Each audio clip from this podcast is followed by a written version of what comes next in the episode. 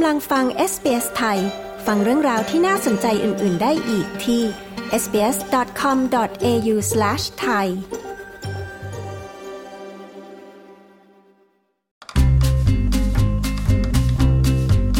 ตราเงินเฟอ้อมักถูกกล่าวโทษว่าทำให้ค่าครองชีพสูงนะคะ แต่รายงานที่สภาสหภาพแรงงานแห่งออสเตรเลีย หรือ ACTU ให้ดำเนินการจัดทำระบุว่า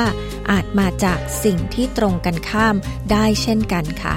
ศาสตราจารย์อลันเฟลด์อดีตประธานคณะกรรมการการแข่งขันและผู้บริโภคแห่งออสเตรเลีย ได้เปิดเผยรายงานของเขา ที่เกี่ยวกับการโกงราคา และแนวทางปฏิบัติ ในการกำหนดราคาที่ไม่เป็นธรรมในออสเตรเลีย คุณราเนียยาลอบผู้สื่อข่าวของ SBS News มีรายงานเรื่องนี้ ดิฉัน ปริสุทธ์สดใส SBS ไทย เรียบเรียงและนำเสนอค่ะ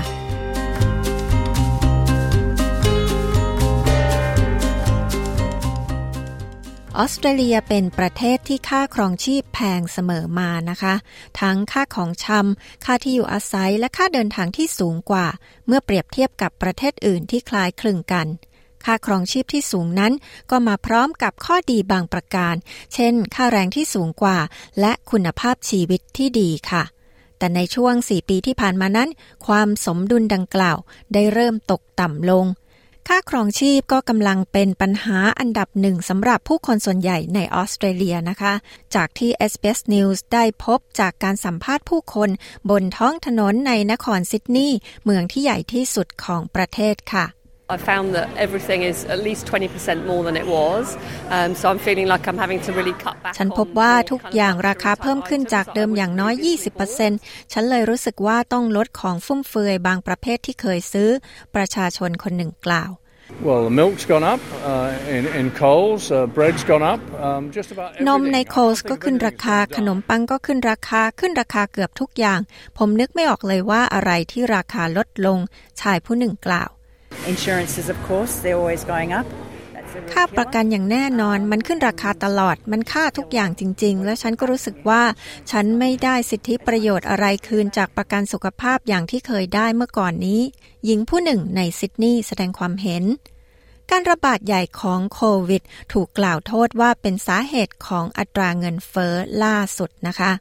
โดยปฏิเสธไม่ได้ว่าเหตุการณ์ร้ายแรงที่อาจเกิดขึ้นแค่ครั้งเดียวในชั่วชีวิต จะทำให้เกิดความตึงเครียดอย่างหนัก ต่อห่วงโซ่อุปทาน แต่ศาสตราจารย์อลันเฟล อดีตประธานคณะกรรมาการการแข่งขันและผู้บริโภคแห่งออสเตรเลีย หรือ A Triple C ก็กล่าวว่ามีปัจจัยอื่น ๆ ที่ขับเคลื่อนอัตราเงินเฟ้อค่ะ No one looks at the role of prices, price setting, profit margins ไม่มีใครพิจารณาบทบาทของราคา การตั้งราคา อัตรากำไรที่สัมพันธ์กับอัตราเงินเฟ้อ และที่สัมพันธ์กับสิ่งที่อาจสามารถทำได้เกี่ยวกับราคาที่สูงขึ้น ศาสตราจารย์เฟลกล่าว เมื่อวันพุธที่ 7 กุมภาพันธ์ที่ผ่านมา ศาสตราจารย์เฟลส์ก็ได้เผยแพร่รายงานเกี่ยวกับการโกงราคาและแนวทางปฏิบัติในการกำหนดราคาที่ไม่เป็นธรรม เขากล่าวว่าธุรกิจต่างๆ มีส่วนทำให้อัตราเงินเฟ้อสูงขึ้นค่ะ that the actual setting of prices by business has added quite a lot to inflation and that's often disregarded. การตั้งราคาสินค้าของธุรกิจได้ช่วยเพิ่มอัตราเงินเฟอ้อค่อนข้างมาก และมักถูกมองข้ามไป มีการกล่าวโทษสิ่งอื่น ๆ เช่น นโยบายทางการเงินสงครามและอื่น ๆ แต่ความจริงแล้วราคาที่ธุรกิจตั้งมีส่วนอย่างมาก ที่ทำให้เกิดภาวะเงินเฟอ้อศาสตราจารย์เฟลส์ยืนยัน ด้านคุณแอนดรูแมคเคลล่า ประธานเจ้าหน้าที่บริหารของสภาหอการค้าและอุตสาหกรรมแห่งออสเตรเลีย ปฏิเสธว่าธุรกิจต่างๆ ไม่ได้กำลังเอาเปรียบผู้บริโภคในออสเตรเลียนะคะ Uh, not at all. Look, uh, it's a very, very difficult uh, trading environment. Uh, not only has the cost of living been rising, but the cost of doing business has been rising.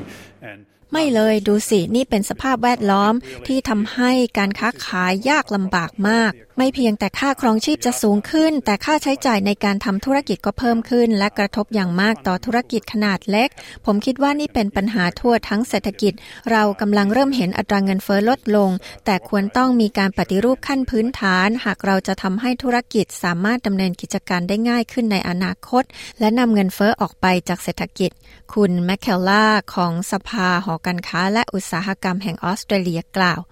ด้านศาสตราจารย์เฟลส์กล่าวว่า นโยบายเศรษฐกิจของออสเตรเลีย เปิดโอกาสให้มีการกำหนดราคาที่ไม่เป็นธรรมเกิดขึ้นค่ะ Until recent epochs of letting monopolies emerge, of letting mergers go through, จนกระทั่งยุคที่ผ่านมาไม่นานนี้เองที่ปล่อยให้มีการผูกขาดเกิดขึ้น และปล่อยให้มีการควบรวมกิจการ นอกจากนี้เรายังไม่มีอำนาจที่จะแตกกลุ่ม หรือแยกธุรกิจขนาดใหญ่ ซึ่งแตกต่างจากในสหรัฐ และเราก็ยังไม่มีอำนาจในการควบคุมราคา ศาสตราจารย์เฟลส์อธิบาย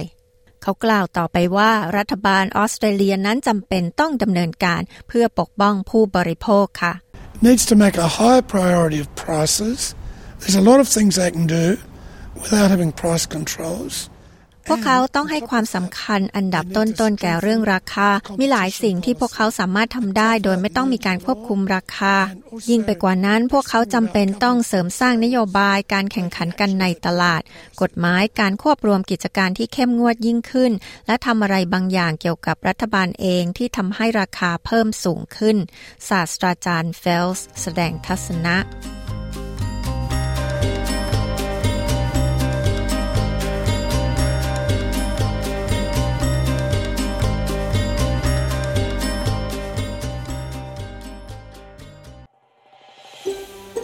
การฟังเรื่องราวน่าสนใจแบบนี้อีกใช่ไหม ฟังได้ทาง Apple Podcast Google Podcast Spotify หรือที่อื่น ๆ ที่คุณฟัง podcast ของคุณ